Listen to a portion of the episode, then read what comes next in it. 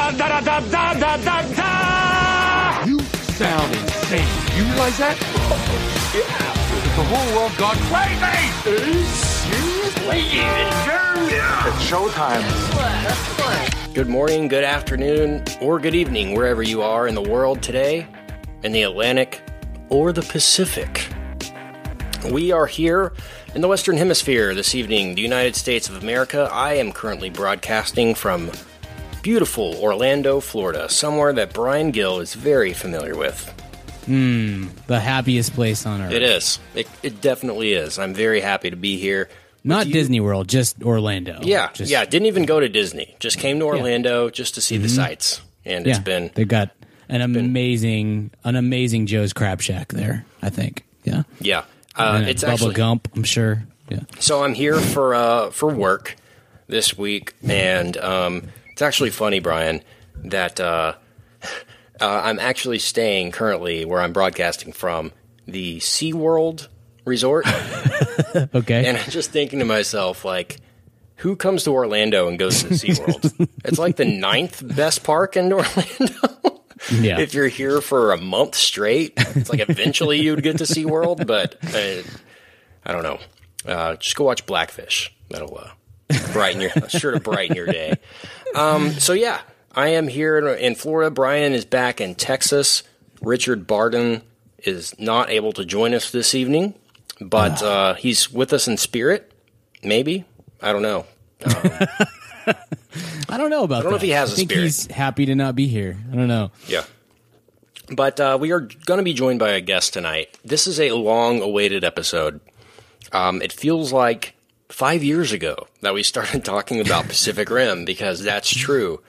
We started the show, I feel like one of the first few conversations we had was anticipating Pacific Rim, the announcement of the original movie, what it was going to be, and then we followed it through its production with Guillermo del Toro, reviewed it on the show. If you haven't heard our review, it is available for download in your podcast feed. Just check that out. If you want to refresh your thoughts and our thoughts on that, feel free. But, like I said, long time coming, Pacific Rim 2 Uprising, or Pacific Rim, Uprising. A movie that we weren't sure was ever going to happen. It was rumored for a long time. I think we went back and forth maybe 5 or 10 times in movie news, like, oh, Pacific Rim 2 is happening. No, it's not. Now it's going to happen again. Okay, now Guillermo's back on. Now he's off. Now it's going to be a TV series. Now they're going to do a video game. You know, it was just so much back and forth with the comic series and everything going on. So, excited to fully break it down, this anticipated movie, Pacific Rim Uprising, and see if it lives up to our lofty expectations. I know our guest, Ariel, has high expectations for it because he might be the only person on Earth that liked Pacific Rim more than I did. So seriously, I'm going to duck out when you guys get to the review, I think. Just like, all right, see you guys later. Y'all enjoy. I anticipate Ariel's going to have a lot to say, so I'm excited for him. And Ariel, by the way, from Geek 101 podcast, shout out to them and check them out if you can. But it would not be a Mad About Movies episode with a little movie news, rumors, rumblings. Brian Gill has taken over tonight. I've got a few things I want to talk about in terms of trailers, but that can wait till just prior to our Pacific Rim episode, our Pacific Rim discussion. And so hit me with your movie news, rumors, rumblings. I've been kind of out of the loop here in Orlando. You know, a lot of SeaWorld. You don't get any news to get around. I know, yeah. I understand. Here I am at the news desk. It feels weird occupying your seat. Did you hear about? That's how I'm gonna phrase every one of these stories. Did you hear about? That sounds really professional. I probably haven't heard, right? So yeah, okay. Just spare yourself that. Just assume that I haven't heard anything. So the whole Fox-Disney thing is continuing to unfold. We're not totally sure exactly what's gonna happen with that, and it seems like it's throwing a lot of stuff into flux. X-Men especially seems to be caught in the mix of, like, we don't really know what's going to happen with this franchise, where this universe is going to go. Today we get the news that X-Men, Dark Phoenix, and New Mutants have both been delayed. Dark Phoenix will move from November of this year to February of next year.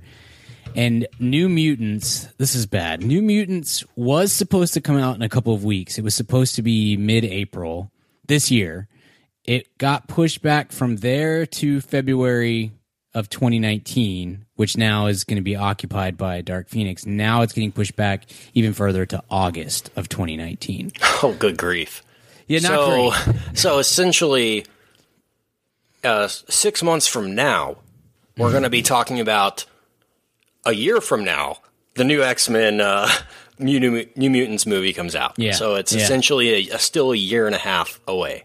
I mean, they might as well just shoot it all over again at this point. Well, like, they basically are. That's the thing. So Dark Phoenix, the rumor or the word on the street for Dark Phoenix is just, we need to do some reshoots, and all these people are very busy, you know, with J Law and Jessica Chastain and McAvoy and Fassbender. Like, they all have crazy schedules, so it's just going to take time to be able to get that together. So they're like, okay, that's, you know, that happens. It's reasonable.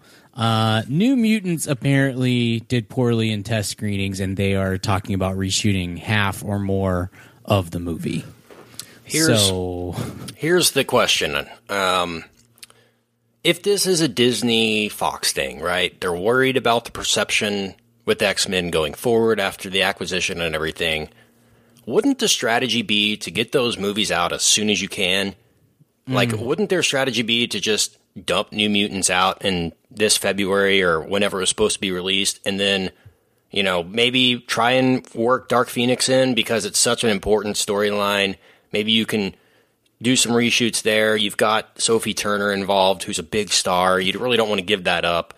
So you want to make that one work, but I don't understand why you can't just put New Mutants out, and if it doesn't work or doesn't make a lot of money, you're like, yeah, it was an experiment. It's not really involved in the X-Men series. It's a kind of a spin-off thing. I feel like you can get away with just putting that one out, unless they really think that there's something that's going to spin off into a new franchise or something that's really going to work there. But for me, I would feel like they would, once the acquisition happened, they would say, all right, what are the current X-Men movies we've got? All right, put those out immediately so that we can start completely over with this thing and, you know, do it starting with, you know, after Infinity War. Maybe start working the X-Men into those movies after that, with Deadpool 2 or stuff like that. So to me, this is the opposite approach. I would, or maybe, Brian, if you have a little more insight on this, I'd like to know. Maybe they're going to twist New Mutants around and Dark Phoenix around and work some Marvel characters into there. Maybe do like a Spider-Man Homecoming or a Captain America Civil War thing, where once you get the rights, you can kind of squeeze some characters in there that you previously didn't have the rights to or weren't originally planning for.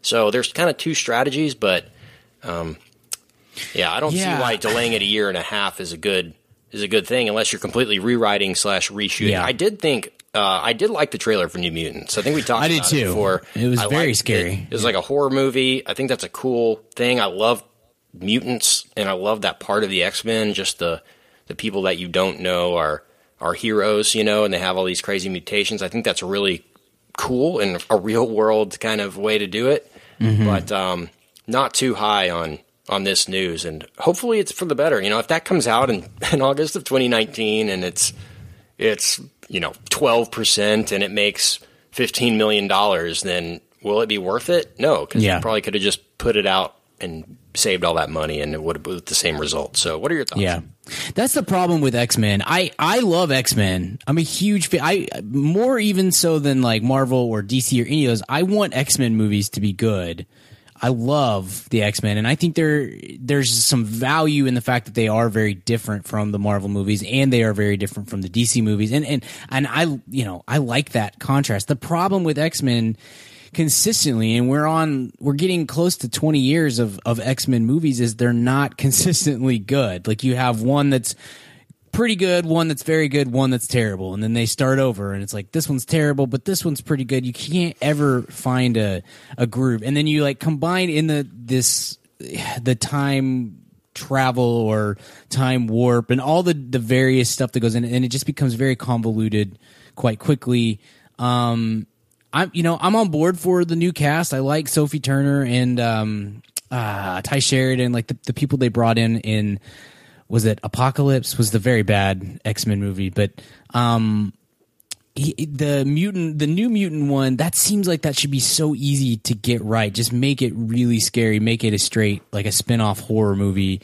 But apparently, that's part of the problem, is that it's not nearly scary enough. So I don't know. I mean, I want you to get them right, but you're vastly approaching the territory where you just have to say this isn't going to work, and we're going to like cut this, or I don't know, sell it to Netflix or something. Like it's just, it's a, I don't know. I want these to be good, and I would also like very much for these, even as they are owned by Disney and whatnot, I would like them to not have to cross over every freaking time with something from the Marvel Universe. I like that they are on their own and kind of off alone, but so I don't need, I maybe I'm concerned now, Kent, that's what is part of the problem with, at least with Dark Phoenix, is like, hey, we got to find a way to get Captain America this or something, you know, like exactly.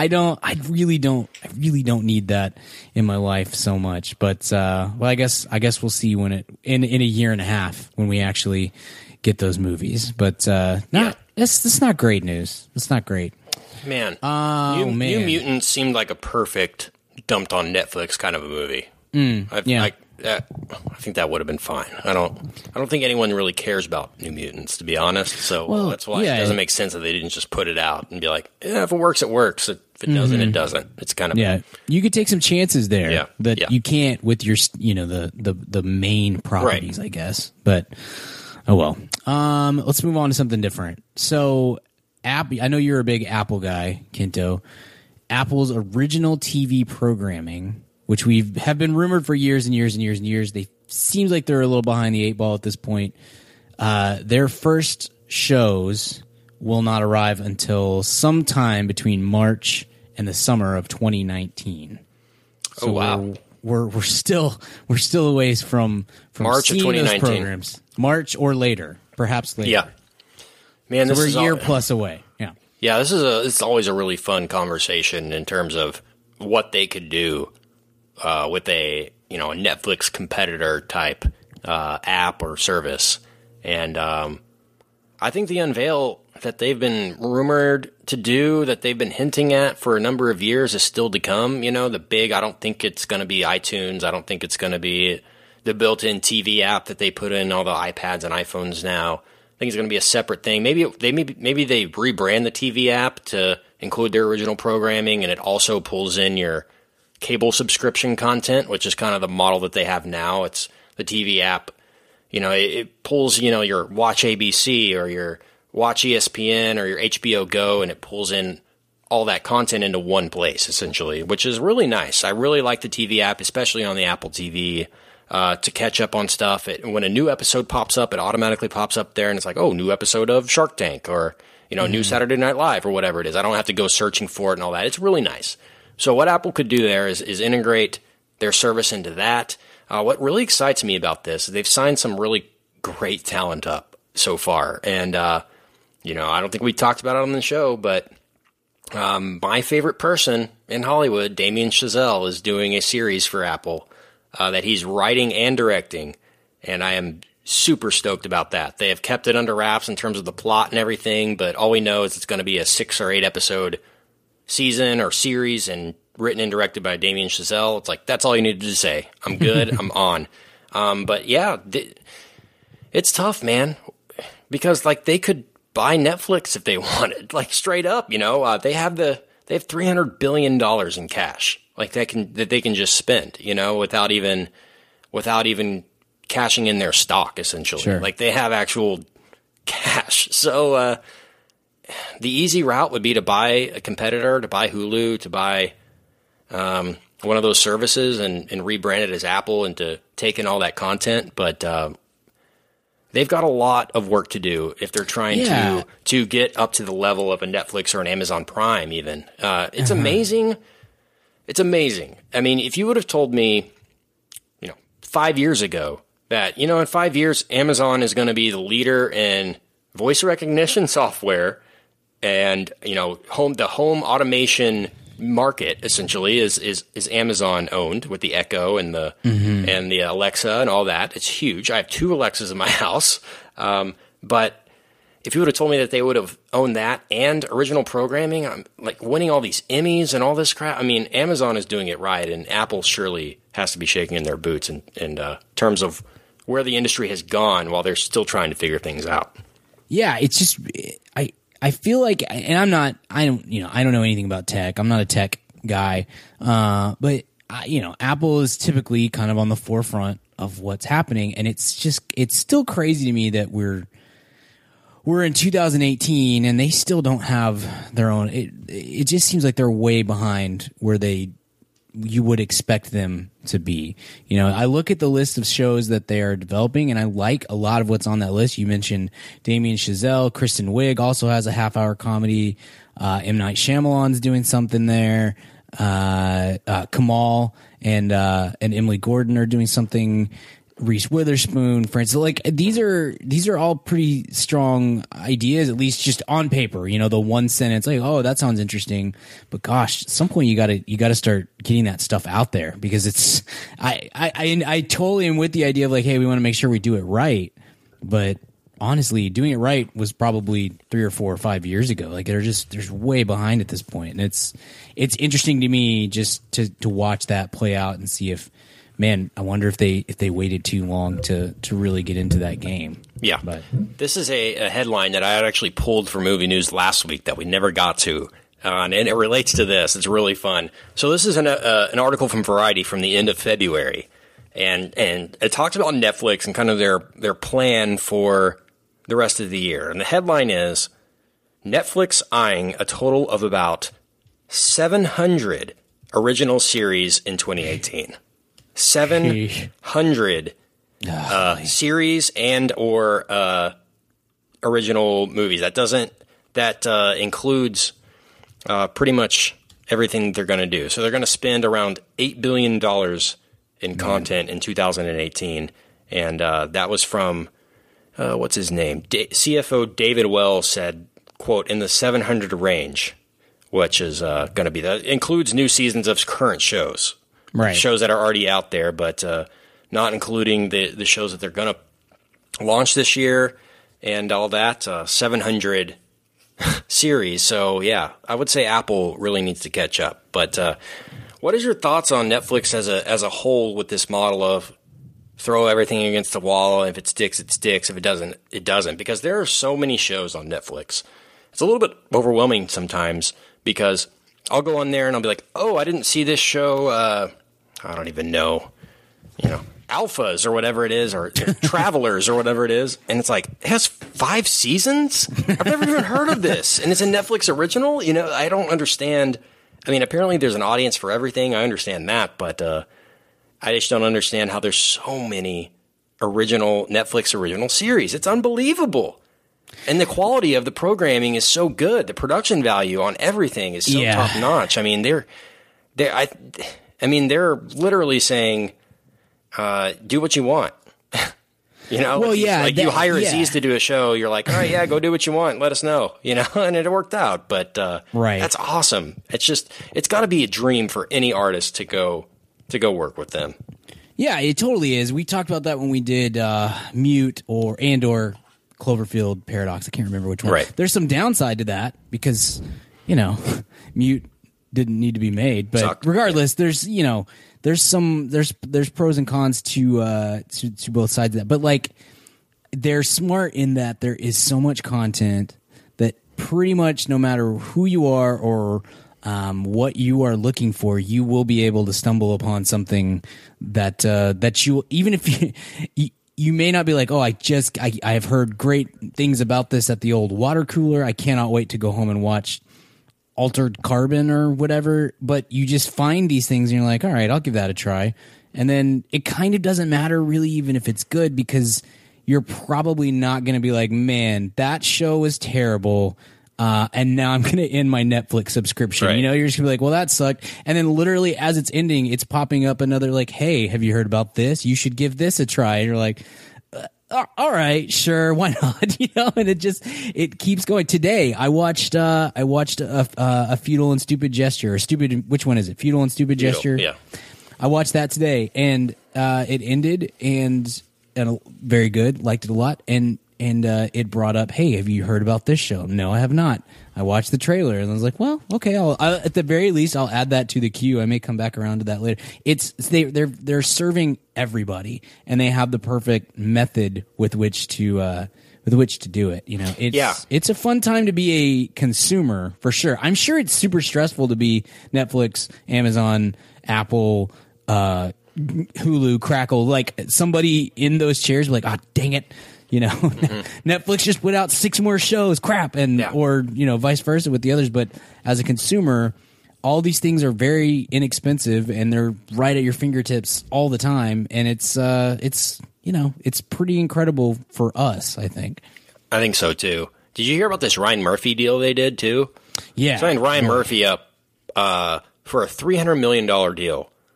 He's going to bring new series to Netflix. Ryan Murphy is the mind behind Nip Tuck, American Crime Story, American Horror Story, and some other very popular Glee, cable shows. 911, yeah. Right. I mean, he's all over the place.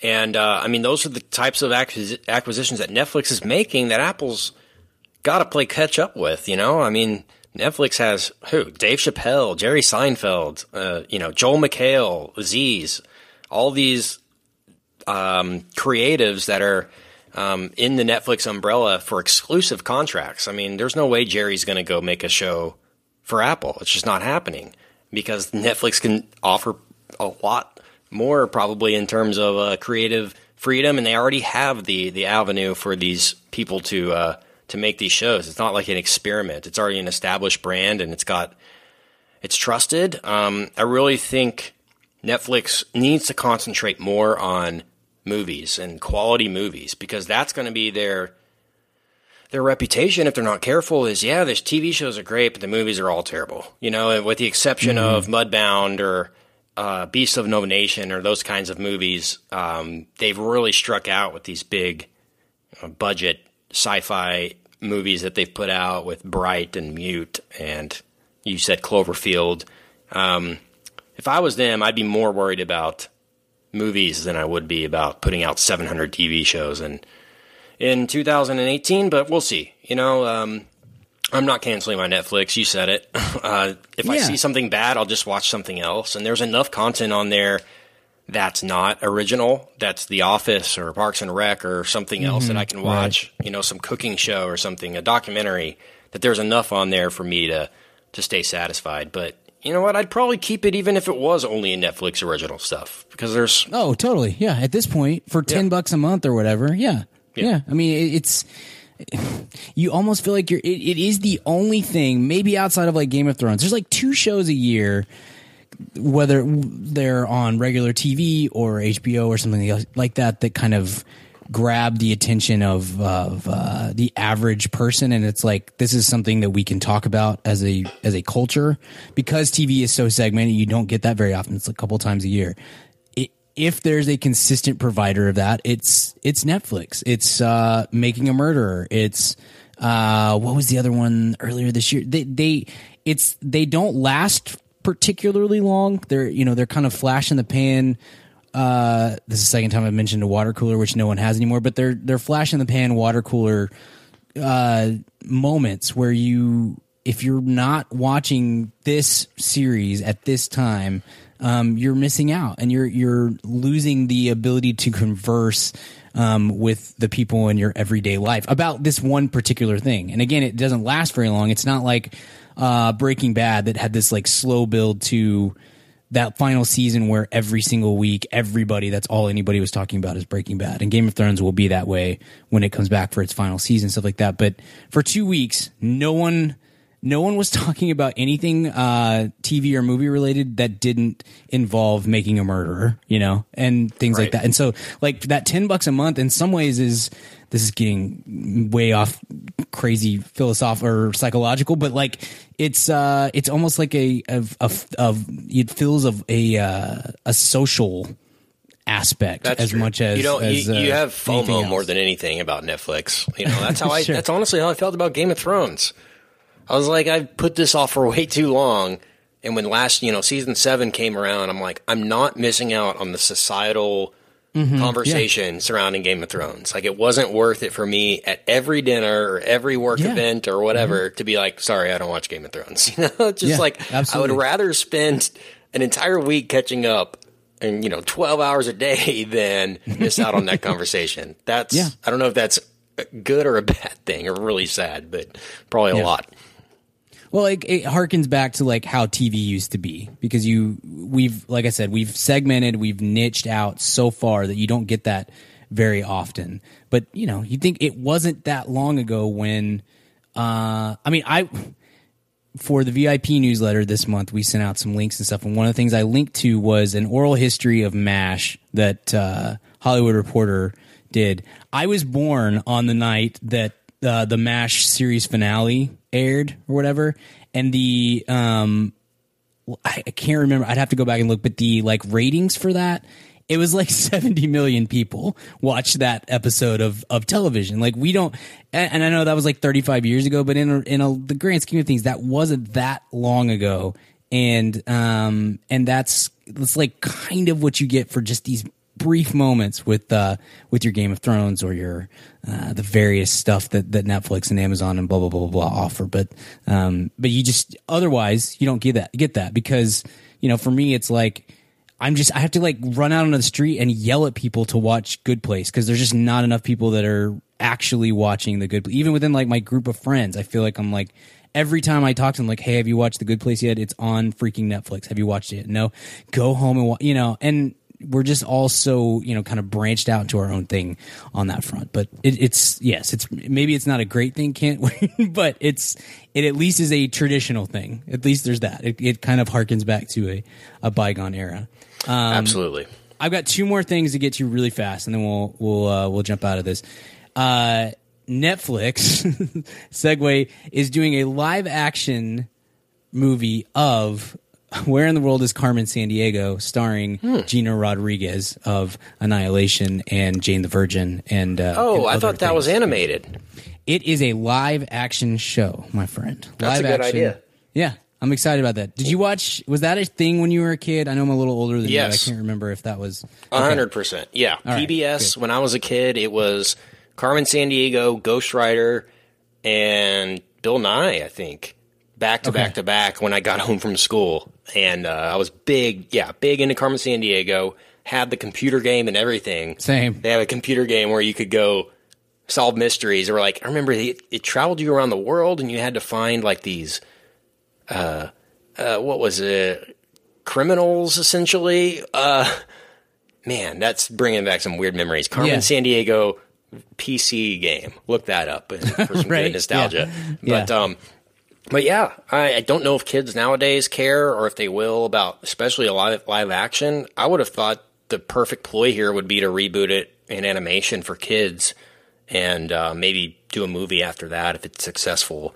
I know they brought back on Netflix the Magic School Bus, which finally took them till 2017 to bring that back. That's the most obvious thing of all time that needs to be, you know, for kids. Like that show needs to be like Sesame Street. It's just a new educational subject every single week that the kids could explore. Magic School Bus and Bill Nye taught me a ton when I was a kid about science and technology and the body and everything like that. So, I'm surprised it took them forever to do that. I really think they could do the Magic School Bus really well in live action. I think that would be a great movie. You know, get Amy Adams to be Miss Frizzle and curl her hair, or Jessica Chastain or somebody, and do that. I think that would work really well in live action. So, yeah, the opposite of what they're doing. You know what's also funny? That's what you want. I really think Netflix could do a series. Speaking of PC games, I think they could do like a pretty good series on the Oregon Trail, if that makes sense. Could you do it? Would you do it straight, or would you do it like Jumanji? Make it kind of no. I think you would do it like Godless or a show like that. Like have a not super dark like that, but just have a maybe like Westworld or something. You know, have kind of a serious tone, but also a little wink to the audience. You know, I just think a show centered around the American Western expansion would be really good in a multi-season arc thing. I think that's a really interesting story that really hasn't been told the right way, and I think the Oregon Trail has a enough brand recognition that you would intrigue people to, and people will be betting in Vegas on what the first character to die of dysentery is going to be, you know. Yeah. You could have all these, you know, little moments from the game that you remember worked into the show, and I think that could really work. So I think Netflix really could take some of these brands that have kind of expired culturally and reboot them in that kind of way, and that could really work for them too. Yeah, that'd be fun. All right, last note, and then we'll move on. This is real quick. They're doing Lost in Space, aren't they, too? Yes. We haven't talked about that. I'm pretty excited about that one. That could be cool. I think the trailer is great for that. It's a series? That, to me, it's a series.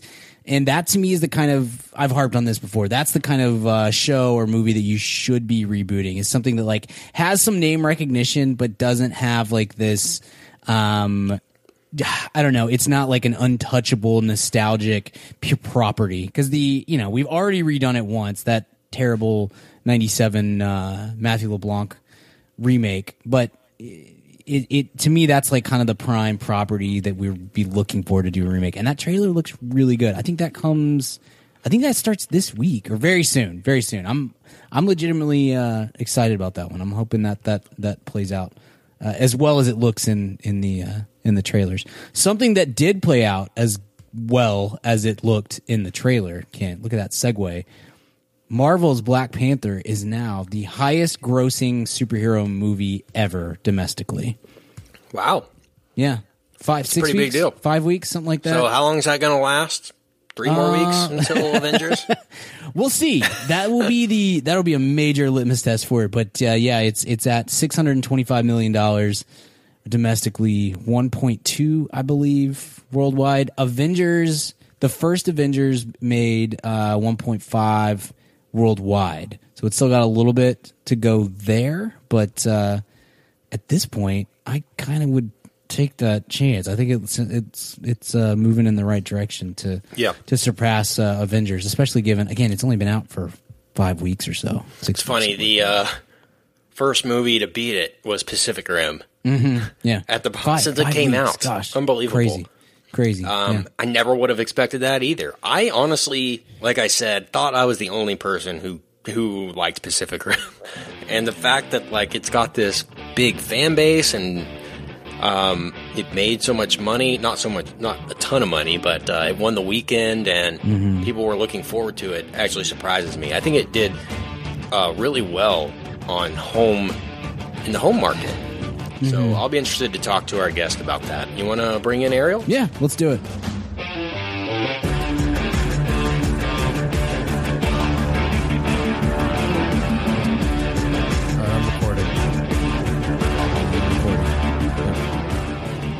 All right, so we welcome in Ariel Rada from Geek 101 to the show. What up, man? What's up, guys? I'm glad to be back. It's good to have you back, man. What was the last episode you were on with us? I think it was... Was it Valerian with Brian, maybe? Oh, I think so. That was... Did you block that out? That was a rough time. Oh, gosh. Oh, no. The best part about that, in case you didn't listen to the Valerian podcast, which I understand, Aaron, then you have to truck an hour away to be able to see it because it was only showing at one movie theater by the time we did it. Yeah, dude, it was a 10 p.m. showing on a weekday. 45 minutes from my house. Nice. And it was like 11:30 and the movie was maybe 2/3 over, and I was like, I don't care what happens the rest of this film. That's so funny.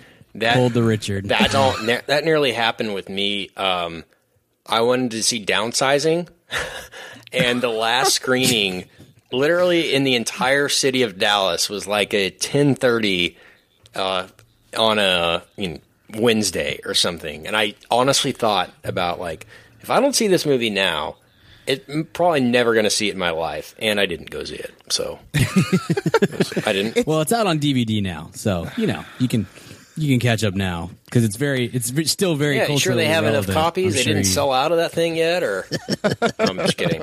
Richard really liked that movie, which we never talked about. I know. I still haven't seen it. He's the only one. Maybe I like it too. I don't know. But we welcome Ariel to the show to discuss Pacific Rim Uprising. And Ariel, you're a noted Pacific Rim aficionado, sympathizer.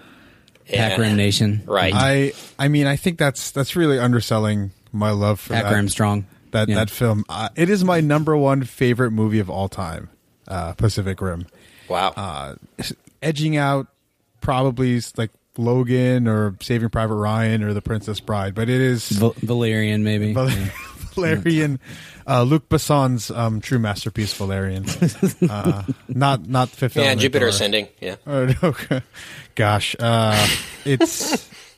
But yeah, I'm as big a Pacific Rim fan as you will ever meet in your life. I've got toys and posters and stuff like that. So I do own the Gypsy Danger NECA replica toy, like the I guess it's an 8-inch Gypsy Danger or something like that. The one that it's Gypsy Danger like holding the ship, you know.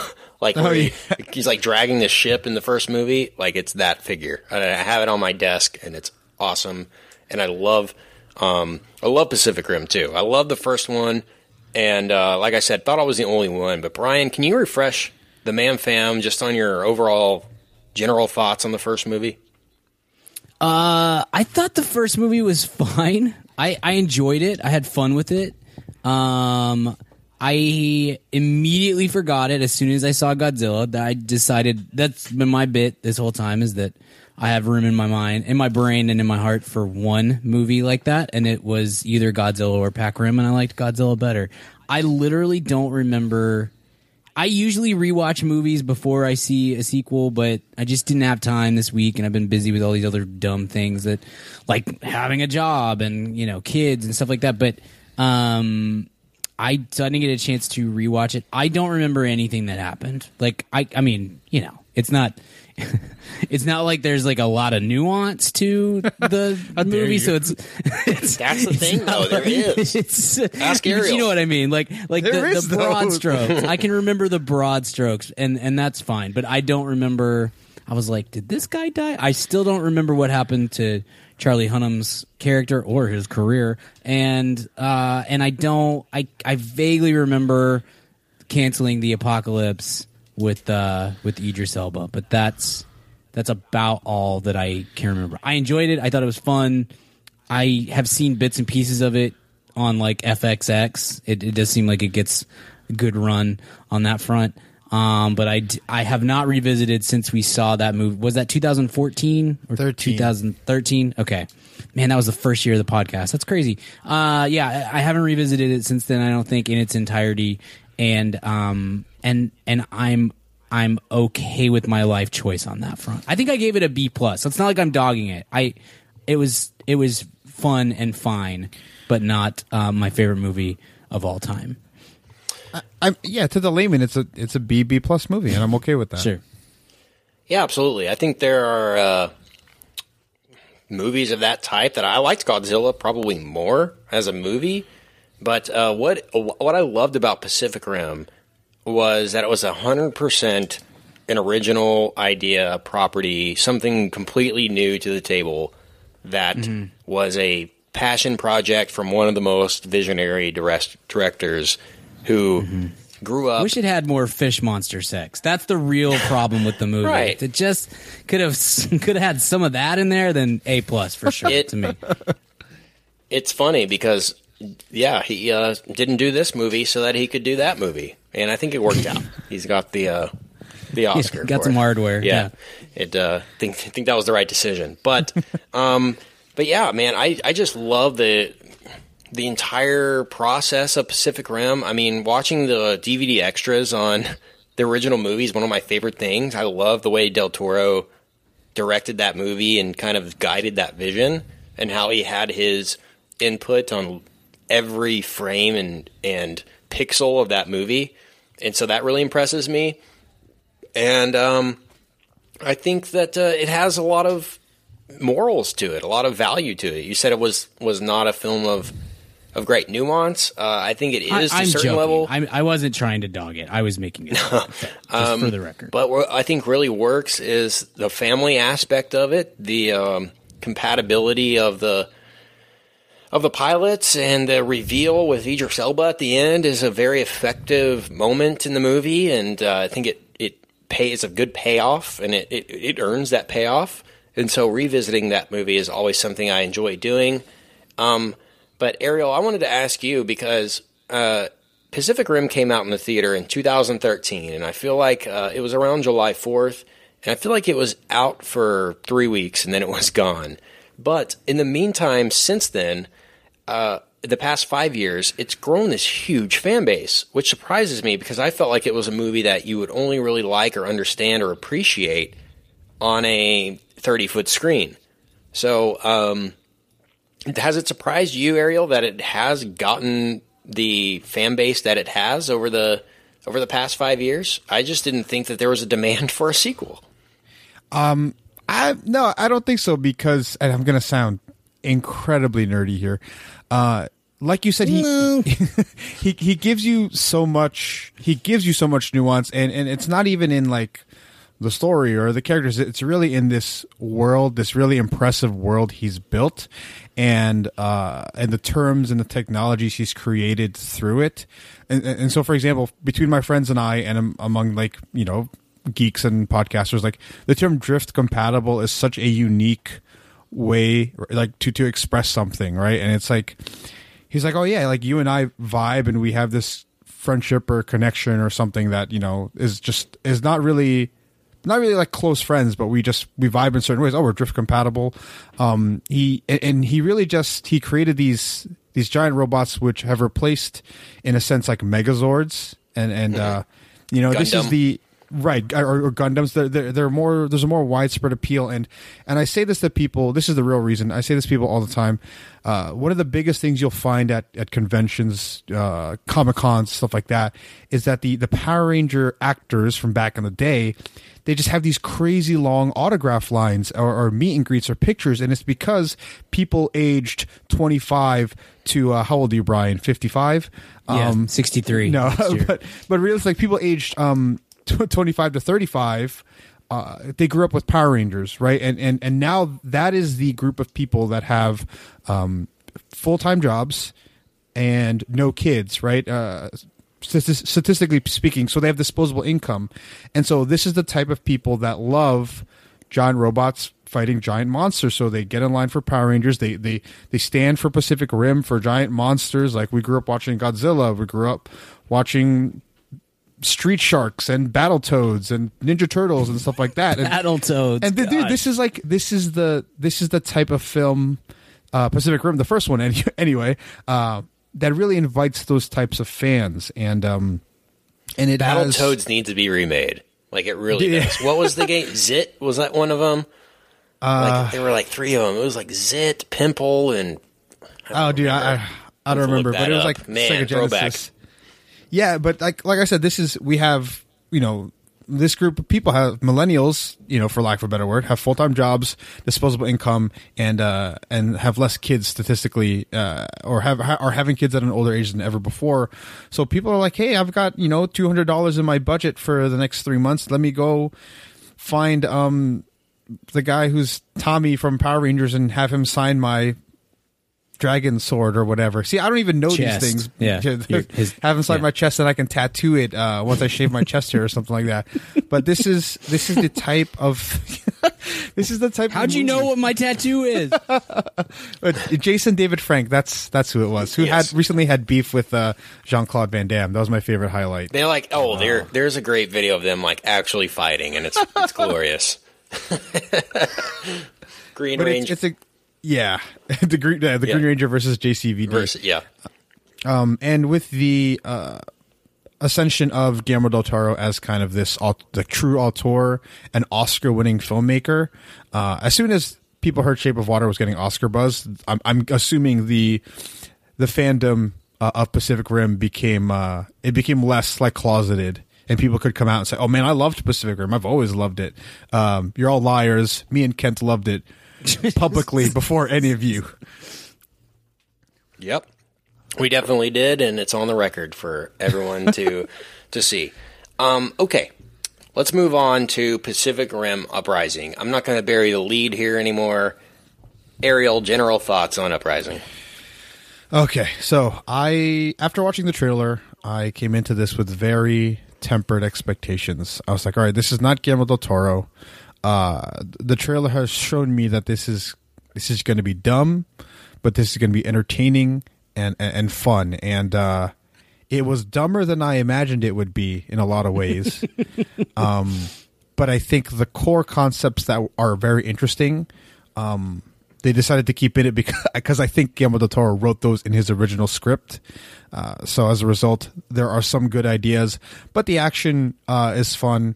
And I looked at it like it's a kid's movie because for some reason they had 7 young leads that they wanted to shoehorn into this. So to me, this is a PG-13 kids movie, and it was effective in being a PG-13 kids movie. Yeah, Brian. Yeah, it I guess it's.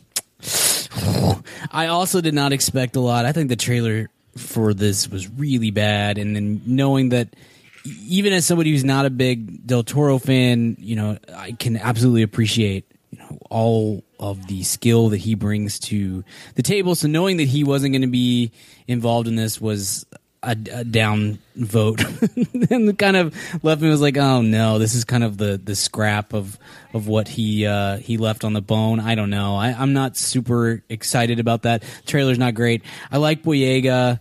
I kind of like Scott Eastwood. Was he in the first movie, or was he wasn't? How right? Dare you? I can't remember. Godzilla came in and obliterated that part of my brain. No, it's. I thought Scott Eastwood is like, he has a little bit to him. This is not great. This is not like the highlight reel, but he has something about him that you say, oh, that guy could be a really solid action star at some point in his life. And I love Boyega.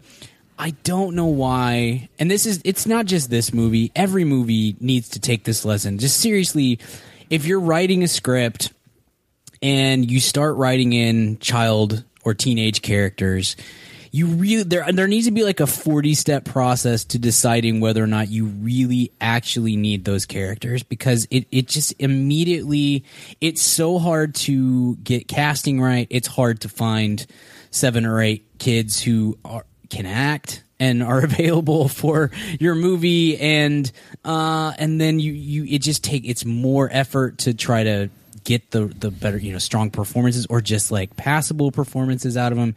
And ultimately, I just feel like you have to really need the kids in the movie in order to make those casting decisions. Does that make sense? Like, if you can go, I've mentioned before, but The Walking Dead is a great example of like. Carl is, and I've stopped watching The Walking Dead a long time ago. Oh, thank goodness! Oh, it's. I stopped watching after the governor stuff. That's the last. Yeah, that's the last time it was good, right? Well, I have no clue. It was. It may never have been good, but regardless, that character just drags and drags and drags. It's just like, please die. Like please die, and especially in a show like that where everybody's dying, you're like, how in the world is this kid making it through? But That's a major problem, and we even saw that with the last Transformers movie. We got to shoehorn a kid in here, and for some reason, because this is not already dumbed down enough, we've got to play down to the kids as well. I don't know. I there was parts of this that I enjoyed. It's not a terrible movie by any stretch of the imagination. And it is what it is. Like it's robots fighting robots, and I can accept that is a thing that people really like, even if it's not really my thing, as someone who is too old for Power Rangers and never had that kind of nostalgia built into that and everything. To me, this was like, when John Boyega was not on screen, to me, it was just like, this is basically Power Rangers with better special effects, and in some places only marginally better special effects for me. Yeah, I'm glad you mentioned what this is, what this was to you, what it is at its root. Robots fighting robots, right? I think that's my biggest issue with the direction of the sequel. And Ariel, you might be able to echo this. I don't know if you had these thoughts, but what I loved about the first one was it was robots fighting kaiju, right? Monsters. Yeah. This movie was 90% robots fighting other robots. And to me, that's just like you're going straight down the old Transformers Revenge of the Fallen path, you know? At its root, I think what made this thing fun was the mechanical versus the organic, right? The man-made versus the naturally occurring, right? That whole man versus machine. It's a simple plot, right? So I think that's mistake number one with this movie is the emphasis on, oh, now we're fighting evil robots instead of evil monsters, and the delay of the kaiju coming back and the breach being reopened. Ariel, did you have any of those thoughts? Because all I wanted this movie to be was robots fighting monsters, and I only got that for like 8 minutes. Yeah, there is something to say if you compare it to the first one, especially how boring I think the fight was in comparison to the last one. So one of the things that makes something like Gundam, I don't know if you guys are familiar with it, so successful is that they make each robot so dang unique that the fights are really creative, and you want to see how they match up. And in this one, like the robot it fights is almost an exact copy of like Gypsy Avenger, and you're just like, oh, you're just fighting a version of yourself that has two swords. And what makes the robots versus the kaiju cool is like, all right, the kaiju have these crazy abilities and these crazy like oh, this one has a tail, this one's a scorpion, this one's a crab, and the robots are like, okay, what weapons does this one have? And you get to see these awesome matchups. Guillermo del Toro kind of compared Pacific Rim to like WWE wrestling, where it's just like, I'm just going to throw things at you and surprise you and put on a show. And we didn't get that with this. I do like, you know, as a big Godzilla fan, you're like, yeah, I want to see these creative monsters in you, or you want to see kind of humanity struggle against them and create monsters of their own, as the line goes in the original one. So yeah, it was kind of upsetting that, and I said this on our review, that we don't get a set, like a real fight that's not shown in the trailer. You have the fight between him and Obsidian Fury in the beginning, or in the first third, and then in the last third you have the this isn't spoilers because this isn't trailer. You have the fight with the big monster, and it wasn't anything unique. It wasn't anything special compared to the last one. Yeah. Yeah, absolutely. And something I really admired about the first film too was the Guillermo's use of perspective. I thought that was genius in making the monsters and the Jaegers seem larger than life. He really shot a lot of the film from the perspective of the ground, which is a really easy way to show us the scale. This movie had a lot less of that. It was a lot more of we're on from the perspective of the Jaegers, or we're in a helicopter at the height of the Jaegers, right? It had a lot less of that scale that I wanted. What really sticks out for me in Pacific Rim, and it still gives me like chills to think about it, is the scene at the beginning after the first kind of big action sequence where, I don't know if it's Gypsy Danger, like falls on the beach, you know what I'm talking about? And like collapses when he falls on the ice? Yeah. Yeah. I just think that is one of the best shots that Guillermo's ever done.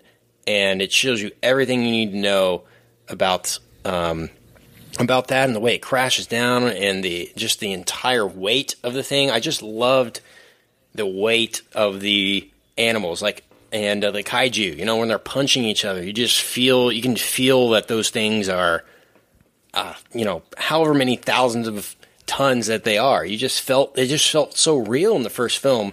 What this seemed like to me was, okay, let's take the same budget of Pacific Rim, and let's do twice the amount of stuff so that everything that we do is going to look half as good as the first movie. Does that make sense? Like, it's just like they doubled everything, and they're like, okay, just do half the amount of detail, half the amount of animation. It felt a lot more watered down, a lot less polished than the first film. And that's 5 years ago was the 2013 Pacific Rim. You know, what I was worried about with this movie was that it was going to be an overstuffed sequel with just too much flying at you. There's a lot flying at you, but it is fun.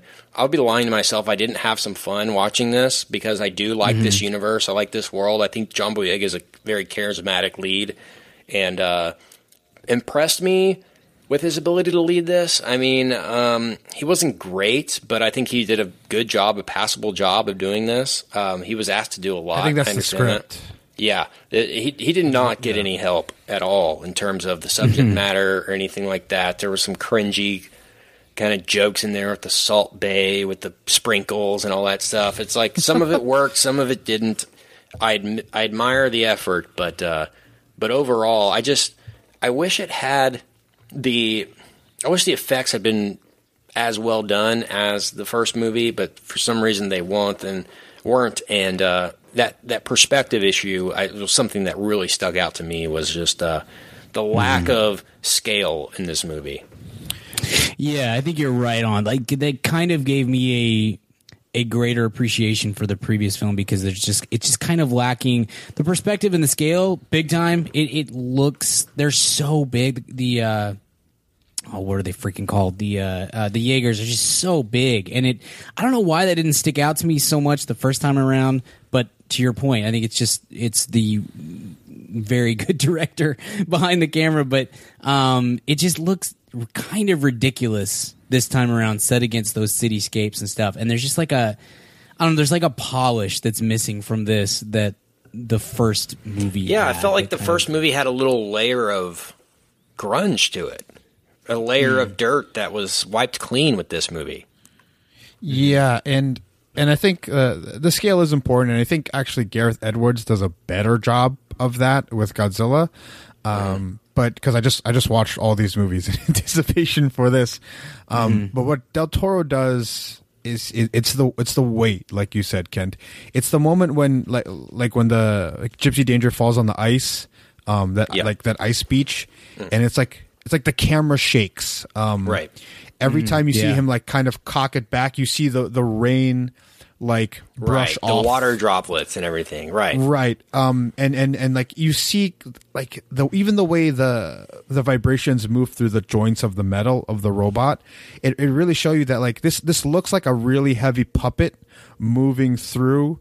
And like almost like it's stop action, when in Uprising, it literally looks like someone drew these cartoons to let them, like, you know, to have them fight in the thing. It's really the difference between, like, an animated and a real life thing. Right. And obviously it's not real, but, like, even the moment when he picks up, like, that insane boat that you have the toy of in the first one, it's like, I don't know, it's the way he treats physics. He makes you forget that, like, these things would never exist in real life, but he sets up the rule that they can, and then he tries to obey physics as much as possible within that exception. And in this one, it's like, no, exceptions galore. Things can move like this. And Steven and I just didn't really care for that type of detail, which really speaks to Del Toro's attention to those details as a director. Sure. Yeah, what's the Jaeger called that has, like, the punching fist? You know what I'm talking about from the first movie? It's the German Alpha one. Yeah, Alpha. That one, or the Russian one, I should say.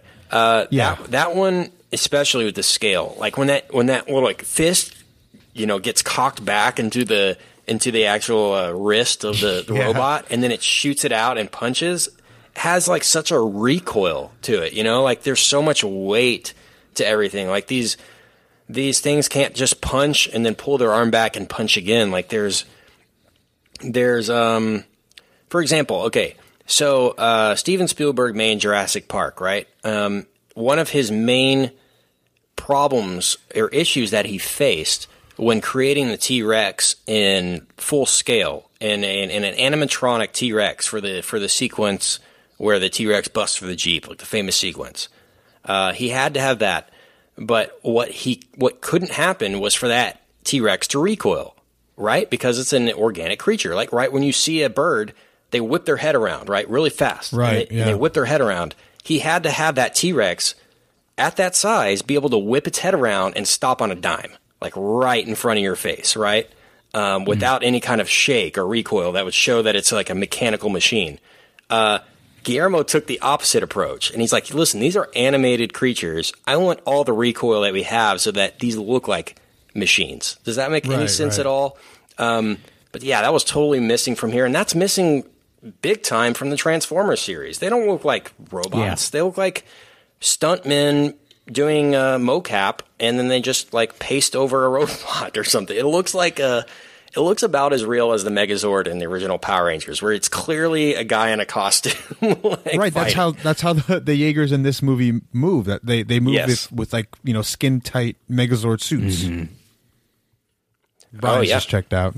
No, I'm with you. I literally, there was a point maybe 2 or 3 times in this movie where I'm not kidding.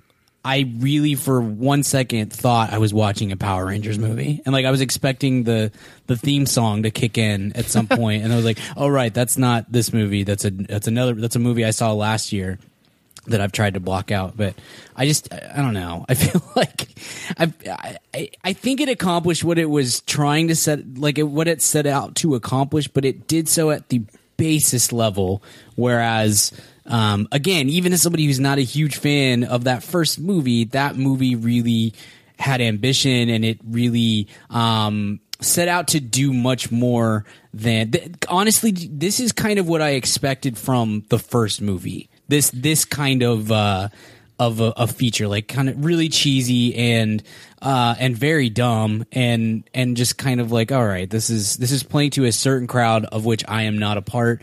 And then the first one was much better than this. So I guess on some level I should cut this a break of like, it's robots fighting robots. It's just, it's, you know, it is what it is, and just let it be. 'Cause to your point, Ariel, it really does start to play more and more like a kid's movie.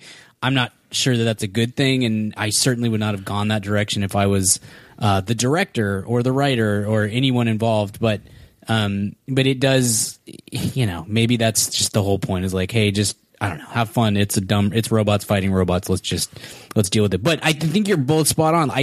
To make that movie, to make Uprising more enjoyable, to make it have some kind of like staying power and not just be a sequel made by completely different people, which is like a whole genre of film, you know, to have it not fall into that category, you do need some of that. There has to be. That's always the big complaint with CGI and you know, heavy special effects movies, is that there's no weight to what's happening on screen. And then you see a movie that has weight within the CGI, and you're just like, holy cow, that's a complete... I watched Jurassic Park yesterday. That movie's 25 years old, and it still looks and feels and sounds incredible. You know, frame to frame is unreal. And then this comes out, and you're like, you guys have 25 years of extra technology to at your disposal, and we kind of come out with what feels like... we're shooting for a 6 out of 10, and by golly, we got it, you know? Yeah, absolutely. Okay, let's get into some specifics here about the film. So it starts out on a bad note, in my opinion, with like digital studio logos. I'm like, this Transformers, like it is, you know? Like, like the digital sounds. It's like Lionsgate or whatever, Legendary Pictures, right, or whatever. Which is... such a crazy departure from the Raman Djawadi soundtrack from the first film.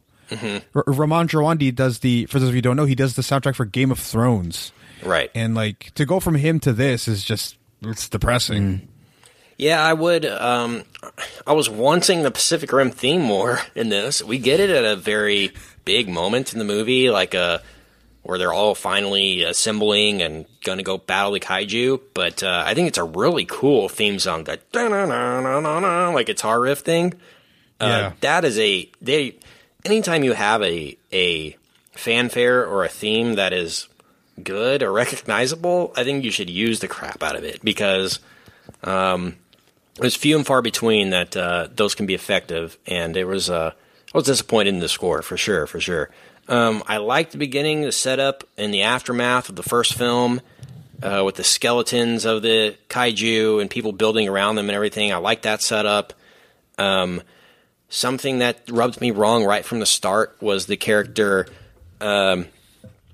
was the girl character who builds the Jaeger out of the parts, and the little kid Jaeger. Does that, you know what I'm talking about? What's her name? Amara? I think her name is Amara. Yeah. Yeah. She, I don't know. How the heck did she make it? That's what I'm saying. Like, really? You like built a Jaeger? She must, I don't know, she gets like a tractor or whatever, and I don't know, she gets a forklift, and it doesn't make any sense. And you have to establish rules and obey those rules, and Del Toro can do that. And this film does not. Yeah. It felt like the first film, Del Toro established the rule of it takes literally nations cooperating to build these Jaegers. Like, we've come together as a human species to build these in order to save the world. And now this girl, right, this 11-year-old girl or whatever 15. It is, 15, has built a Jaeger. Yeah. It's a kid Jaeger, though. It's cute. It's a kid. It's like, it's like the bumblebee. It can roll. It's a bumblebee in a ball. Yeah, yeah. It's funny. So that kind of soured me at the beginning. I was like, oh, here we go. Had a lot more fun.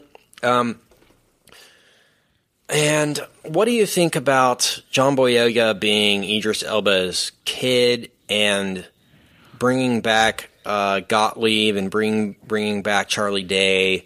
And I guess, what do you think of the connection to the first movie? For me, I felt like this relied a little too much on the first movie in terms of referencing it a ton. I feel like anyone that's going to see this movie knows what Pacific Rim is and knows the universe, and you don't need to reestablish everything and retell the entire story. For me, what I wanted this movie to be was robots fighting monsters. And there was so much time spent about, and I wrote this huge in my notes, which seemed the entire point of this movie, drift compatibility. I'm just... Like, I like that note in the first movie. Oh, you have to get along with the person you're piloting with, and that's what makes the connection work better. And, you know, the better connection, the better fighter you are. I like that. And I think that's a emotional tool that I think he uses effectively. Del Toro did, but to me in this movie, it's just too much of that. Just too much of the human aspect of this. Mm-hmm. Ariel, thoughts? I don't even think that it's too much. I just think that it's not done well, so it drags. And they did this cool thing with the with Stacker Pentecost. I don't know if you remember, where he's like remember when the dad dies and the son's like, how do I know it's gonna work with you? And he says, he's like, I'm a perfect partner. I don't bring anything into the drift. I can drift with anyone. And I just think that they should have had moments where, like even among the recruits, the cadets, it's like we know that brothers work, we know that like parents and children work, like, but you have these 7 random kids that we're expecting to just be able to drift with each other, and Scott Eastwood, who's literally like a brick with a handsome face, and John Boyega. Like, by the way, Brian, Scott Eastwood is one of the worst actors I've ever seen in my life, and I'm offended. Oh, he's not good. He's not good at all yet. I feel like, and this is partly Fast 8. He's kind of fun in Fast 8. Like, I'm not expecting that he could be, yeah, he's the like straight FBI or CIA or whatever. Little nobody in the movie. Yeah, he just gets crushed by The Rock when he tries to put him in jail. He's better in that, yeah. Yeah, I just I don't think he's ever going to be like, man, this guy could be the next Gary Oldman or something, or Clint Eastwood, but he could be like the American knockoff version of Jason Statham, like just kind of a fun. He's a pretty face. He kind of has the smirk down, which is, you know, that's something. He has a little bit of something that could be used in that kind of capacity, I think. My suggestion on the podcast was like, make him another version of Idris Elba, where it's like, I have so little personality and so little life experience that I can drift with anyone. Sure. Like, just play that into it. But yeah, they just copied the scene from the first Pacific Rim with the little girl whose family gets killed by the kaiju, and I just don't think it was effective. And I think in the hands of Del Toro or a better writer, that those scenes wouldn't have felt as long. Sure. Yeah, I think so too. I really liked in the first movie, I hate to harken back to this, but I love the different settings that they had. The different, you know, you have a fight in the ocean, one in the rain, and in the different scenarios that they're putting the Jaegers in. Didn't really feel that much here. Let me see. My notes I have shaky tube fight. You know what I'm talking about? There's a fight where they're like sliding down a sewer or tubes of some kind. That was a real shaky cam. Then I have running from Kopjaeger. Remember that? Oh yeah, yeah. That was fine. I mean, she's not a good actor. You know, she doesn't have a good performance. So, and I feel bad because nobody but John Boyega's natural charm really does anything in this film. So. You know, maybe maybe what would have been a good idea was hire someone to direct this who has done literally anything else. Movie? No. Yeah. I mean, what is the deal with Hollywood giving these directors who have done nothing these huge projects, these $200 million movies? I don't understand that. I mean, this guy, he's directed an episode of Daredevil, an episode of Dollhouse, and 3 episodes of Angel from 2003. That's this guy's resume, and he directed Pacific Rim. Like, I feel like my resume is as good as that. It's really frustrating because, like, Daredevil's success was due to Drew Goddard, apparently, and I don't know. Daredevil's lightning in a bottle, but this has the potential to not only be like a blockbuster film franchise, both domestic and worldwide. But if you do this franchise right, you could spawn comics and cartoons and licensing up the wazoo. You can make this Star Wars-esque. Yeah. But instead, they gave it to somebody who has no idea what they're doing. I mean, Colin Trevorrow would have made a better movie than this, I think. Yeah. No, I totally agree. Yeah. With the Del Toro-focused script, sure, this would have increased probably a full letter grade. Yeah, I can't. Yeah, it just makes you think that the studio doesn't care. That they I don't think they do. Yeah, I think you're right. I think they think this is going to make money overseas because the first movie didn't make any money here, really. I mean, it made $100 million, but $100 million domestically on a $190 million budget is not successful at all. But it made $300 million overseas. And I just feel like, I don't know. I mean, this is Warner Brothers, and we know what they're all about. There it is. Or it's actually Universal. I apologize. Universal distributed this one. Warner Brothers was the first one. But I kind of feel like Universal said, hey, this is probably going to make $250 or $300 million overseas. It really doesn't matter if it's good. We can get this guy for Scale, basically, for the director version of Scale. And that's who we'll get. He did a Daredevil episode. That'll be fine. That's all we really need. And I hate that. I hate when a studio, like I guess I give it some credit for, like, here's the mark we're trying to land, we're trying to hit, and we hit it. But you're right, Ariel. Like, that could be, even again, as somebody who is not a huge fan of this whole universe or property or whatever, I 100% agree. This could be a huge thing that spawns all kinds of offshoots and licensings and things like that. And maybe it still is, but it certainly doesn't help the cause when you have a movie like this that just kind of is meh at best, you know? Like, you know, the best moments are like, oh, that was fine. And that's problematic, especially when it's your second movie, especially when it's your second movie that is, now you've lost the guy who, you know, you immediately start saying, okay, maybe this whole bit was, it's not the kaijus, it's not the Jaegers, it's not the actors. Maybe it literally was Del Toro. And if we don't have Del Toro, then this whole thing doesn't really work anymore. Maybe Del Toro will come back. Maybe he'll make the third one. I mean, this was the number one movie of the weekend. Surely it'll do well overseas. They can justify another sequel, and then Del Toro comes back and wraps it all up in an awesome way. Maybe that can happen. Maybe he felt so passionate about The Shape of Water that, man, he's like, I got to give up Pacific Rim to do this. I'm willing to do it because I believe that strongly in The Shape of Water. You know, that's the only thing maybe that could have stopped him from making another Pacific Rim, right? Was that one movie that he's been trying to get made for 8 or 9 years or whatever. So I wouldn't hold out hope that he'll return. I do think he has a lot of passion for Pacific Rim still, and wouldn't surprise me if he came back. The tone of this movie, I wrote this down in my notes in the theater. It felt the tone of Starship Troopers. Did y'all feel that at all? Yeah, a little bit. Yeah. I just don't think it's.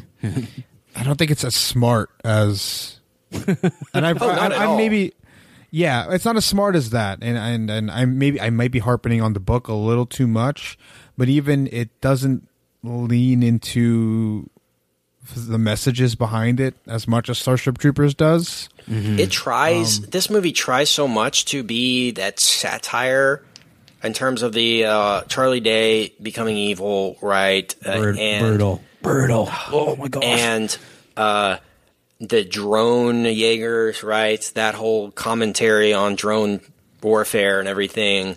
The Charlie Day stuff, though, we got to talk about that. So was he like banging the Jaeger brain or the kaiju brain? I think so. Like pretty much. Yeah. Well, that's how that part's straight from Del Toro, I think. It is, but it's done incorrectly. I think what happens is he's like saying, "Oh, you have to meet Alice," and the way he's talking to her, he's really addicted to it. It shouldn't be shown as his wife or whatever. Like, shouldn't be talking. It should be shown as a drug, sure. Because the precursors or whatever their names are, the aliens in charge, they want him to continuously link up with it so that they have they still have a link to Earth, to our universe. And it's just done wrong, right? I think the moment in and of itself was very creepy and definitely from Del Toro's little notebook, but it wasn't executed well enough. The same thing with the whole when they break open the Jaeger's face, Obsidian's face, and you see the kaiju brain. That's definitely from his notebook. That is something he hinted at prior, and it just the ideas are good, and I just don't think it was executed properly.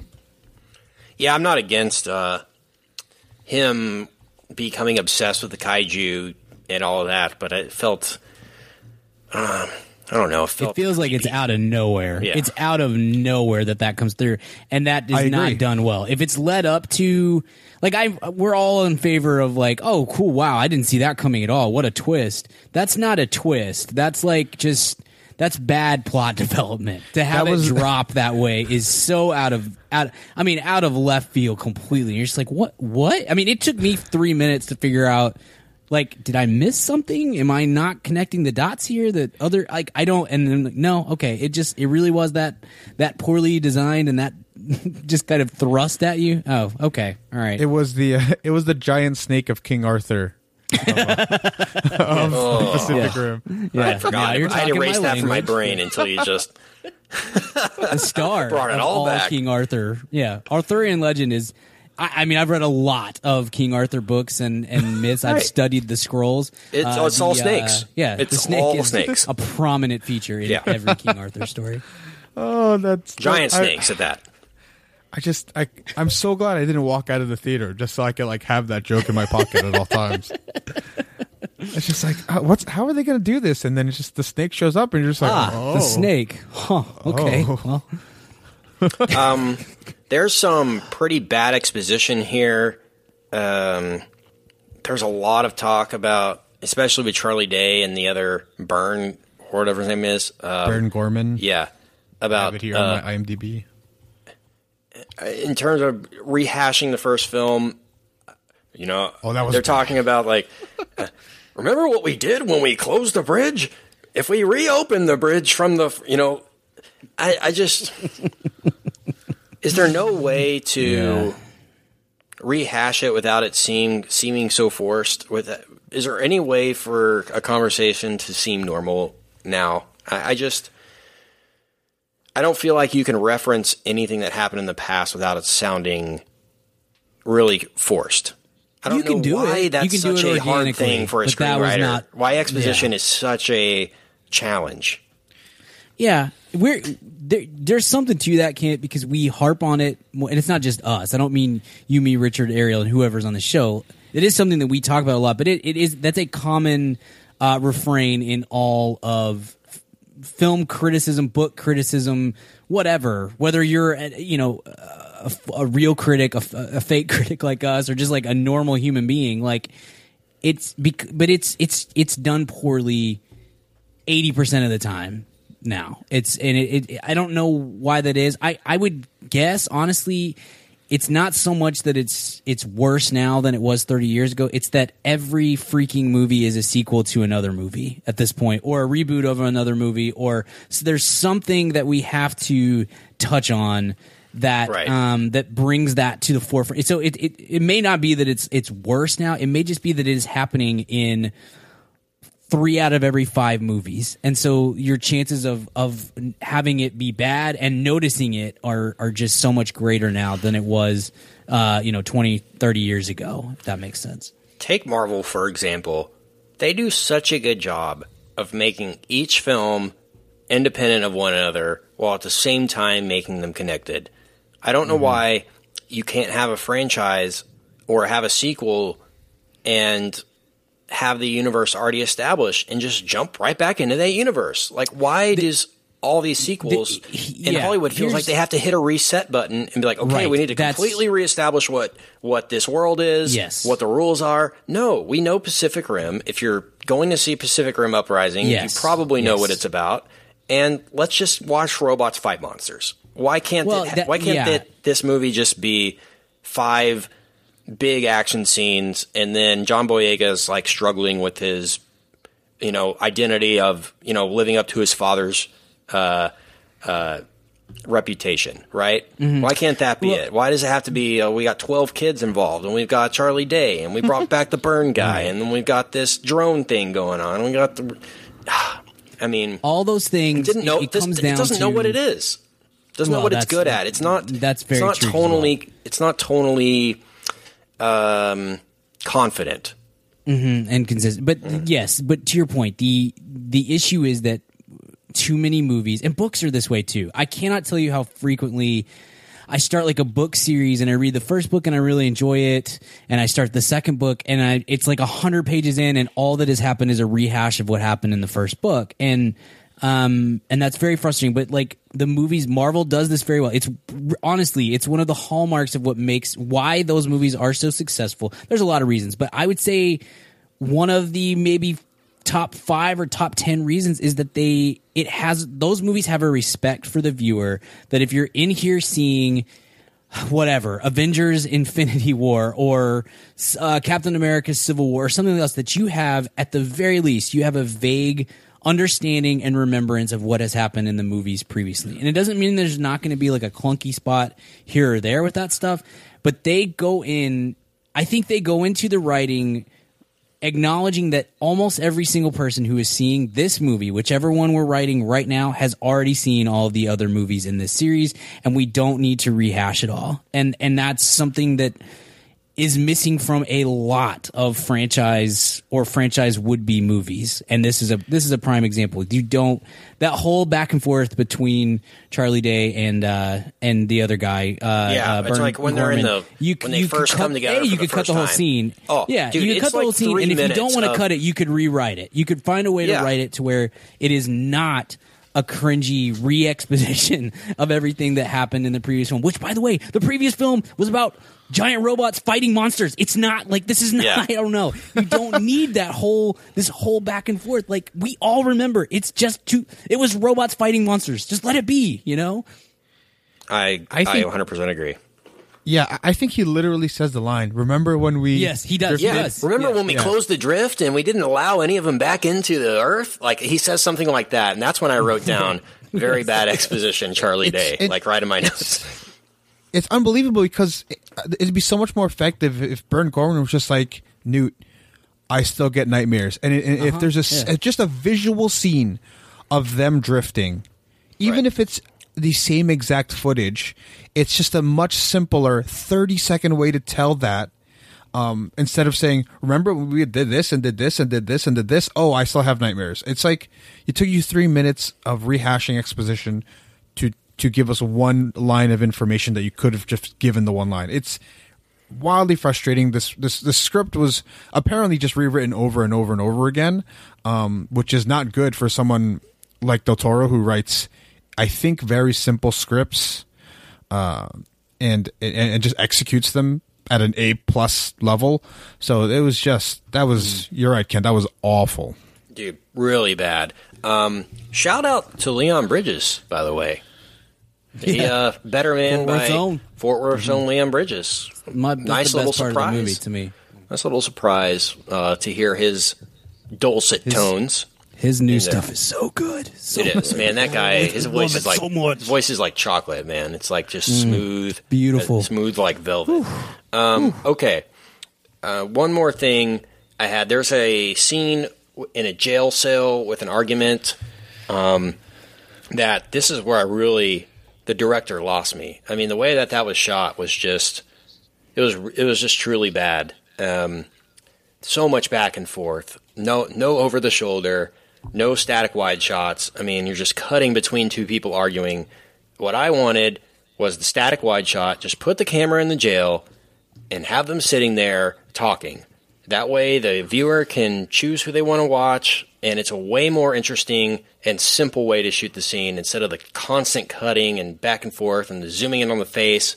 I was just like, this scene has to end, and it's just the fundamental directing that some of these people just don't understand. I mean, Ava DuVernay last week when we talked to Wrinkle in Time, I believe it was, like, was just a slap in the face of like every rule of cinema, like straight up. Like, you don't shoot a scene, you don't shoot a dialogue scene like this. Like, there are just certain things that, like, if you had a textbook about directing, there would be a big red X over this, right? And then a big, like, giant green check over this. Yes, you know, it's like that.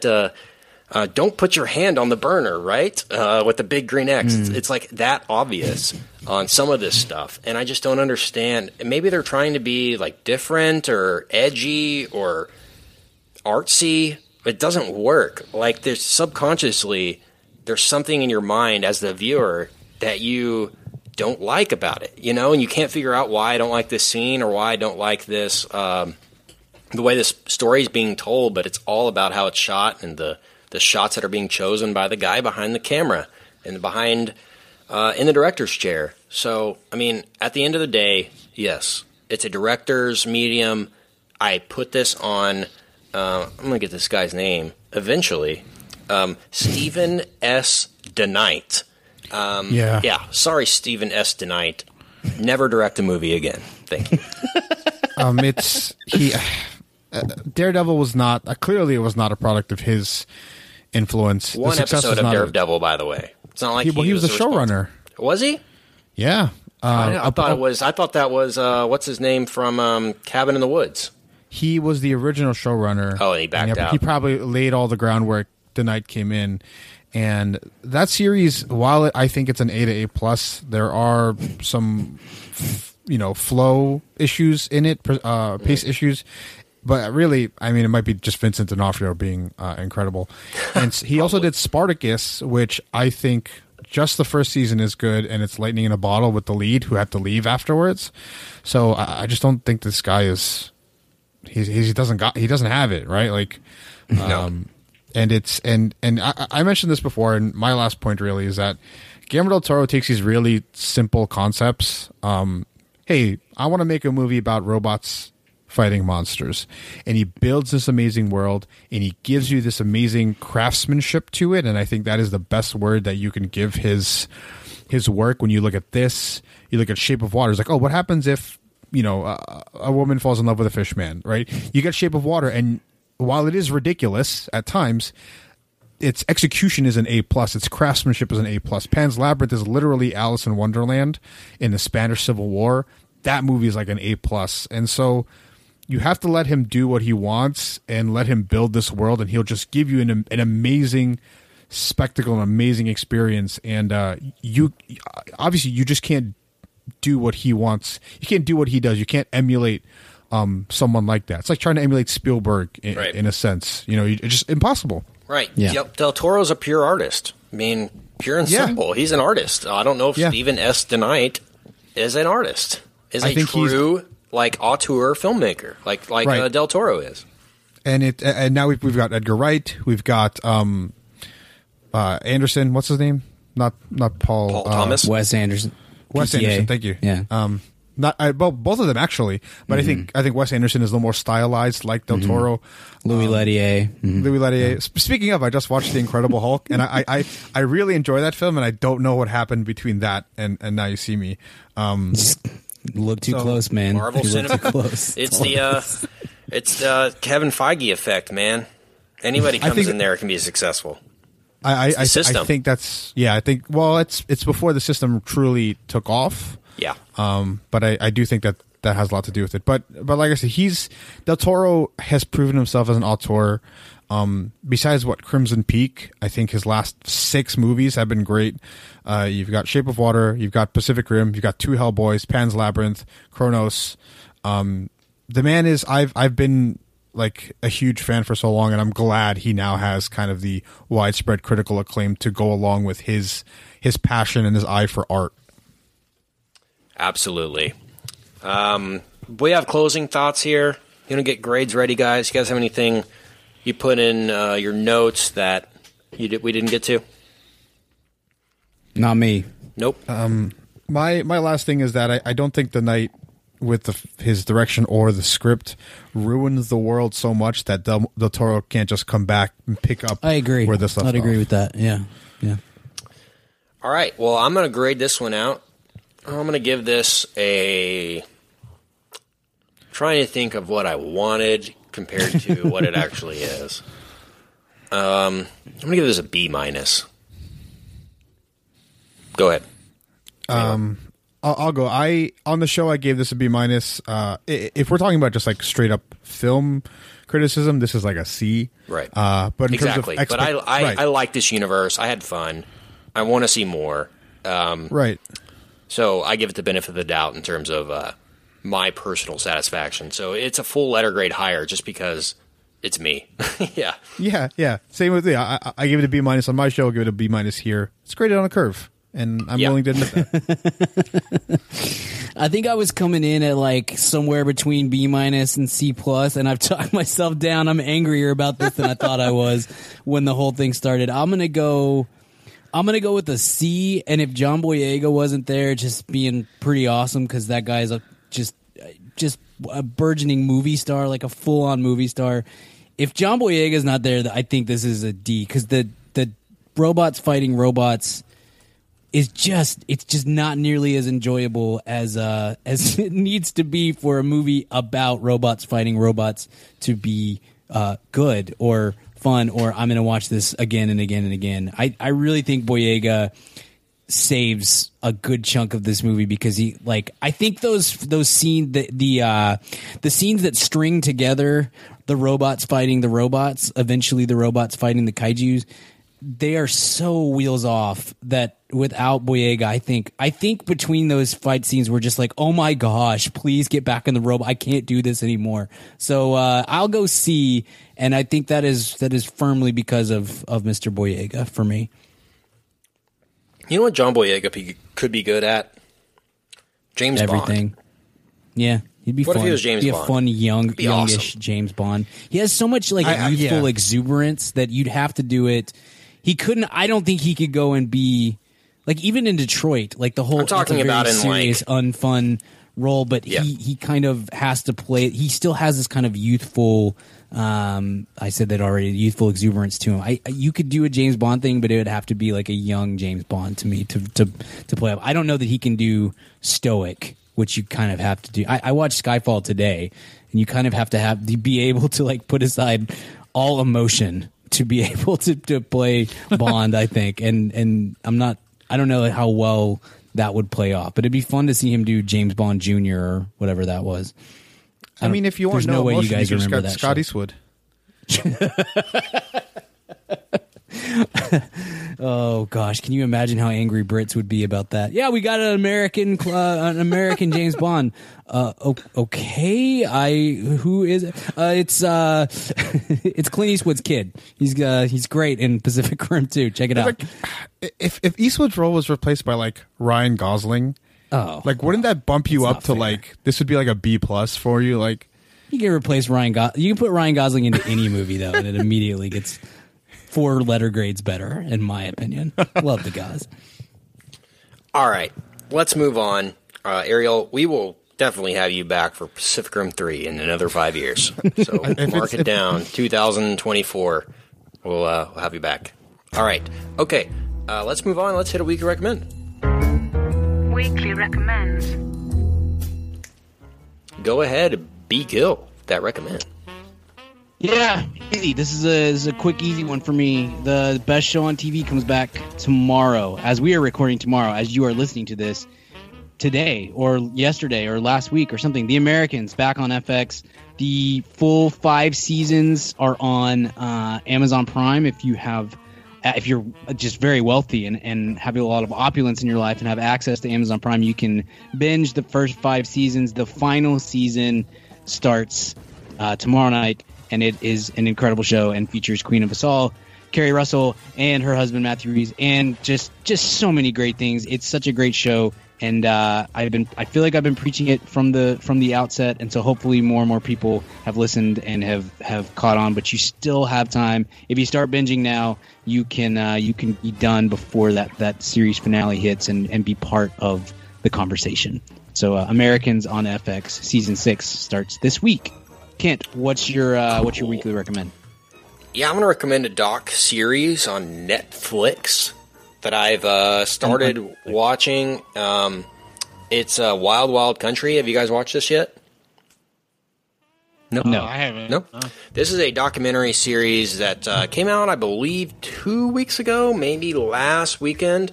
This is produced by the Duplaces, and it's about the Rajneesh cult from the 70s. If you guys don't know what it is,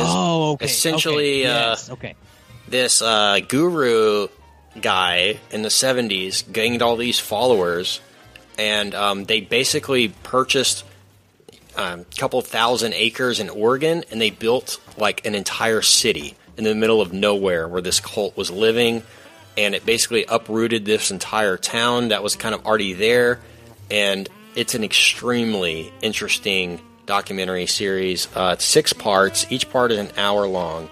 It reminds me a little bit of the OJ series in terms of just how long and detailed it is. But some of the archival footage is amazing. The first episode does a great job of setting it up. I think one of the lines in the first episode is like, if I told you this story, you would be certain that it's fiction. Like, so there's no way this actually happened, right? That's what I kept thinking when I was watching it, but it's really, really interesting.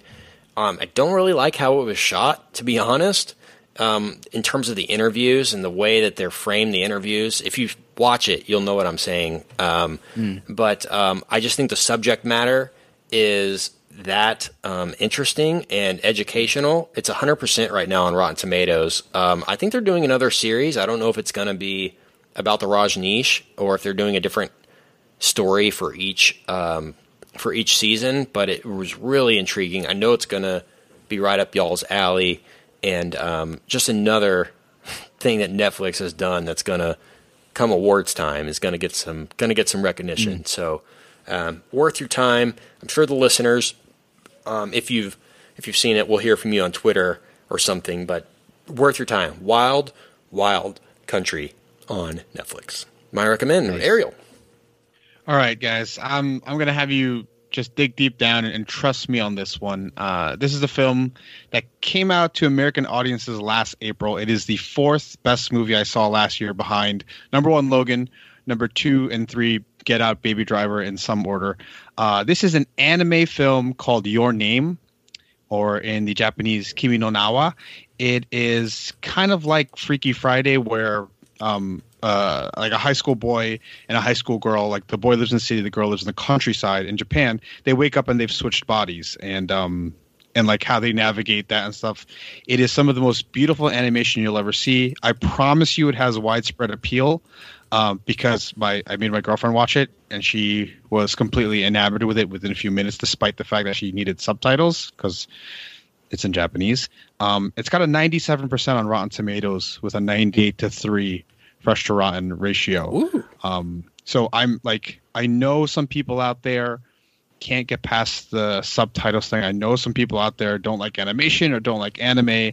I'm telling you, this is This is probably the only exception. This is the only time I'll recommend, like a wide recommend, an anime film. So that's Your Name. And you could just, it's most famous with that name. It was one of the best movies I've seen in recent times. Wow. I'll have to check that out. Is it streaming anywhere? You can rent it on Amazon. Unfortunately, it's not on Prime or anything. It just wasn't big enough. And my friend had it, like had the Blu-ray, and he's like, here, you got to watch this. And so we've been on this this campaign to get people to watch it. It's if anything, the backgrounds are hand drawn, unlike the last 20 years of animation. It went back to hand drawn backgrounds and hand drawn animation. So it's really if you're a fan of animation in and of itself, it's beautiful. I ranked it above even Coco in my yearly rank or whatever for last year. Oh wow. Okay. Well, thank you so much, Ariel, for being on. Geek 101 Podcast is Ariel's show, and they talk about a lot of geek and nerd culture related things that are very enjoyable. What are you looking forward to most this year, Ariel, in terms of movies coming out? Maybe what's one you've circled that you're besides the obvious, besides the Avengerses or the Star Warses? I'm on the show, we are very cautious of how Solo is going to end up. Infinity War is the obvious one. I am so focused on getting my MCU countdown series done because so much happened in this first year. But we've got 4 episodes recorded already. We're going through all of the MCU films. Oh wow! And I'm trying to release them all before Infinity War, and my schedule got all messed up because they pushed it up a full week. I'm gonna have 4 released by the end of this week. I just rewatched The Incredible Hulk, and I ended up liking that movie so much more than I thought. I imagine things like Age of Ultron, I imagine is going to drop in my rankings.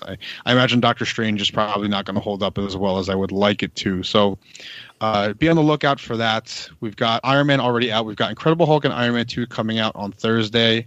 If you're listening to this, that's the 29th. So that's all. My whole focus is on the MCU and Infinity War as of now. Sweet. Little tease. We did an episode on the original Iron Man for our Mad About Movies VIP club. If you're a member of that, you can sign up at madaboutmoviespodcast.com/VIP, and that will be coming out before the Avengers drops. So if you want to hear our thoughts on Iron Man MCU prior to Infinity War, check that out. Well, it's been great. Ariel, where can the Mam Fam find you online? You can find me on Twitter at DreadPirateRada. Awesome. Brian, what about you? You can find me on the Twitter at BGill12. You can find my writing at madaboutmoviespodcast.com, where this week I will have the top 10, the final entry in my Mad About Spielberg blog series will drop Thursday or Friday, depending on how long it takes me to crank out those last few. So check that out. Kent, if I'm on the internet and I'm looking for you, where might I find you, sir? You can find me at Kent Garrison on Twitter, at Kent Garrison on Instagram and Snapchat. Please keep me in your contacts and reach out. We love the conversation that extends past the show at Mad About Movies on Twitter. Please subscribe if you like what you hear, and join us next week, which we'll be talking about Ready Player One. Very excited for that. I've got about 50 pages left in the book, which I'm finishing tomorrow, right on time for a Thursday night screening of Ready Player One. Very excited. Should be good times talking Spielberg and nostalgia and all of that. So join us next week on Mad About Movies. Until then, we'll see you at the cinema. Bye. Bye. Hey, baby, I hear the blues are calling. Tossed salads and scrambled eggs. And maybe I seem a bit confused. Yeah, maybe, but I got you pegged. But I don't know what to do with those tossed salads and scrambled eggs. They're calling again. Scrambled eggs all over my face. Your salads and scrambled eggs. calling again.